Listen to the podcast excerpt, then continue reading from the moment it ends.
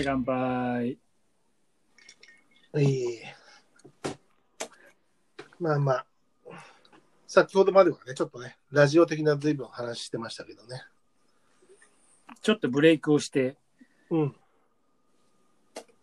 まだドライです。ドライっつうか、あの、そうね。うん、まだ、はい酔っ払ってませんよ。酔っ払ってませんよ。そんな中、なんか、ちょっとラジオの話をしたけど、また、これから話そうというのは、また食い物かよ、みたいな。つまみかよ、みたいなね。でもなんか、やっぱ好きなんだな。うん。まあ、食べることはね、そうですね。あの、はい。みんなの三大欲求の一つですからもね。う、しょうがない。はい。まあでもちょっと今度地方食というかね、そんな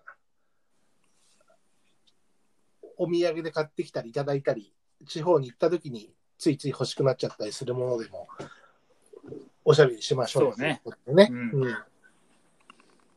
なんかそういう必ず買ってくるものとか、よく行くところで定番とか、これうまかったなみたいなやつ。ああ、そう言われると定番、定番。一時なんかあの、山梨っつうか長野によく行ってた頃は、うん。帰りの、あのーえー高速の談合坂でうん。売ってる、えー野沢菜を買って帰るっていうのは定番だったけど、まあ、そう、俺も仕事柄というか、趣味柄というか、あのー中央道、山梨、長野方面に行くんだけど、あっち行くと、まあ大体、野沢菜は買うね。あのーそれはスーパーだったり、まあサービスエリアだったりもちろんするんだけど、野沢菜はまあ買いますね。やっぱ美味しいよね。うまいうまい。うんあのーなんか、昔より美味しい気がするっていうか、昔もっとなんか、古漬けみたいになったやつ多かったんだけど、割と今、フレッシュっていうか、ううん。浅漬けっていうか、ちゃんと使ってんだけど、なんだろう、もう黄ばんで、あの、な、な、なが、野沢菜が黄ばんでないというか。ああ、そうそう、あのー俺がよく買ってるところも、あのー別に袋に入ってるわけじゃなくて、そこで漬けてあって、うん、うん。まあそこで、こう、その場で、なんだろう、袋詰めしてくれるというか、うん。だから結構フレッシュ、フレッシュなのか、まあ、そうね漬物にフレッシュというあれがあるのかどうかわかんない。まだ古漬けになってないっていうかね。そうそうそう。あの、さっぱりして美味しい、美味しいからいつもそこは買ってた。ちょっと唐辛子かなんかが刻んで入ってて、ピリッとするぐらいの辛い汁だと美味しいんだよね。ねえあれもなんかまあ、土地土地っていうかね、まあその、家々なのかもしれないけど、うん。まあ、つけるところのね。うん。うん。だって山梨、ほうとうだって、うん今でこそほうとう屋いっぱいあるけど、基本なんか家々の、ほら、だったわけじゃない。まあ、家庭料理だからね。家庭料理。ね。うんで、家で、こう、各家庭でうん。入れるものが違ったりしてたっつって、うん。そういう話は聞いたことあるけど。うん。野沢菜やるね。買うね。必ず。うん。で、あと長野の場合は大体俺サービスエリアで、うん。諏訪湖インターとか、まあ、実際に街に、諏訪にいるときには諏訪のスーパーだったりでは、諏訪湖豆っていうのを必ず使うんだけど、へえ。なんか白い湖豆？豆菓子、白い豆菓子で、うん。あの、真っ白なのよ。うん。それのああ、豆菓子。白、ちょっと甘い感じ？ね。あ、そうそうそうそうそう。ああ、それは俺もなんか食ったことあるし、買ったこともあるな。諏訪湖豆必ずなんお土産も含めてよ人にあげるようも含めて一通と大体3袋から5袋ぐらいは買うねなるほどね。あと最近知ったのはね安曇野なのかな？あの長野の中でもでもうん長野大体どこでも売ってるんだけど最近知ったのはサラバンドっていうお菓子サラマンド？サラバンドサラバンド？サラバンドうんカタカナなんだけどサラバンド。ちょっとウエハース的な雰囲気うん。もうちょっと硬いんだけどうん。あの中にちょチョコというか入っててこサうお菓子なんだけどなので、コーヒーとか紅茶に合う。でも、スナックよりはちょっと、普通のスナック菓子よりはちょっと高級みたいな感じで、ちょっとコーヒー、でも家庭的なお菓子で、みたいな、サラバンドがね、意外と美味しいっていうのがあって。まあ、酒のつまみというよりはコーヒー、えー紅茶のお供っていう感じかな。うん。その辺がこう、山な、うん、長野だと買ってくるもんだね。へえ。うんサラバンド。それは多分食べたことないな。まあ、今度買っとくよ。たまにあるお願いします。うん、お菓子ね。まあ、いろいろあるよね、でもね。うちでお前、ほら、あの、奥さんが実家、水戸なもんで、うん。水戸行くとほら、白松ちゃんも大好きな納豆関係も買ってくれますから、そうね。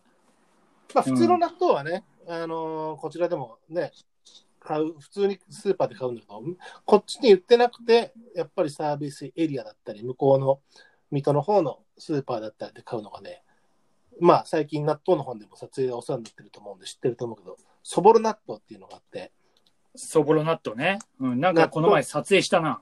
でしょ？うん納豆に、まあたくあん的なものが刻まれたものが入ってるやつね。うん。うん。あれはでもね、俺、その、うちの奥さんと付き合うようになってから知ったんだけど、これはうまい。あの、ただの納豆のこう、あの、食感だけじゃなくて、そこにこう、漬物がね、入るっていう、こう、刻んだ。あ食感はね、なかなかこう、画期的だったというか、衝撃的だったというか、あの、ね白松ちゃんも大好きだと思うんだけど、うん、まあまあ、大好きかもしんないけどね。うん、まあ、それで食べるかどうかって言ったらまた別の。まあそこは必ず水戸の方に行くと買ってくるしね。っていう感じかな。うん。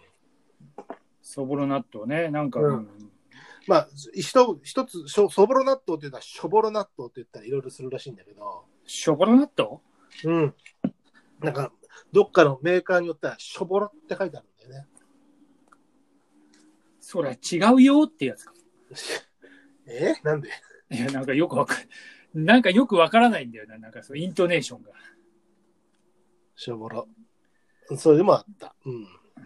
しょぼろ納豆ね。そこはだから、水戸、水戸関係だと必ず買うし、そうか。水戸行った時の土産って何買うかなって、納豆はまず買わないから。まあ、わざわざ買わない距離感っていうかまあそうね。わざわざ買わねえもんな、水戸じゃな。という距離感ではあるんだけど、あとで、これ水戸だけじゃないんだけど、他の地域でも結構あるんだけどさ、うん。あのっし梅。あのし梅ね。なんか、竹の、竹の薄皮、竹のこの薄皮にさ、うん。こう、オレンジ色のあんずっぺい、あんずっていうか、梅か、うん。のこう、オレンジ色のやつがこう挟まっててさ、ベリベリってこう、両側、両うん挟んでる皮を剥がしながら、こう、グミともゼリーとも言わない、のした梅ってことなんだろうね。うんうんうん。のし梅ってどこがあれなんだろう。各地あるみたいだけど、なんかね、聞くと。うんまあ、水戸はね、ほら、あそこ梅有名じゃん。あの、なんだっけ、快楽園ね。偕楽園。のし梅。うん。だからそれ山形でもあるね。みたいだね。今俺もちょっと調べてみたんだけど。へえ。そうそう、このオレンジ色のこう、ビそうそうそうそう、これこれこれ。山形？これこれ言われても、音だけじゃわかりまへんから。なんかこう、ちょっと高級にも見るこう金の延べ棒、の 金の延べ棒。うん、オレンジ色のこう、のし梅のこう、延べ棒状じゃん。まあ、丸めたりするけど、こうペリッとこう皮をね、竹のこの皮を剥いだ状態っていうのはさ、まあなんか品のいい感じでね。はあるよね。山形なのか、あ。いろんなとこであるとは思うんだけど、うん。割と代表は山形って書いてあるね。書いてあるね。うん。見たら、ちょっと今見てみたら。うん、うんそんなのも好きかな。あとそういうのがあるの？白松ちゃん的には。ああ、俺、まあ、いろいろ言ってるけど、ええまあ、例えばロケいろいろ行って、まあ、土地土地いろいろ買うのよ。うんうんうん。もちろん。買うんだけど、なんかこう、ああ、ここにしかないもんだと思って、うん。買って、あのー、土工会みたいなのいっぱいあるけどね。それは美味しくない？それとも、えスーパーにも売ってるよみたいなこと？いやえーっと、あまりにでかいもんとか、なんかあまりにかさばるもので、それでなくても機材とかいっぱい持ってるのに、それ買う前にわかるでこんなもん持買って帰ったんだろうみたいな。買う前にわかるじゃん。なんか買うときはさ、いやー持って帰れるよみたいなさ、なんかそんな、おこれはって思って買うんだけど。偉いね。買うんだでも。道中が、ね。もう、泣けちゃう。俺もだって、コーチとか行った時とか、奥さんに、え、分担買ってきてよとか言われて、勘弁してくれよって、人の顔ぐらいあるじゃん。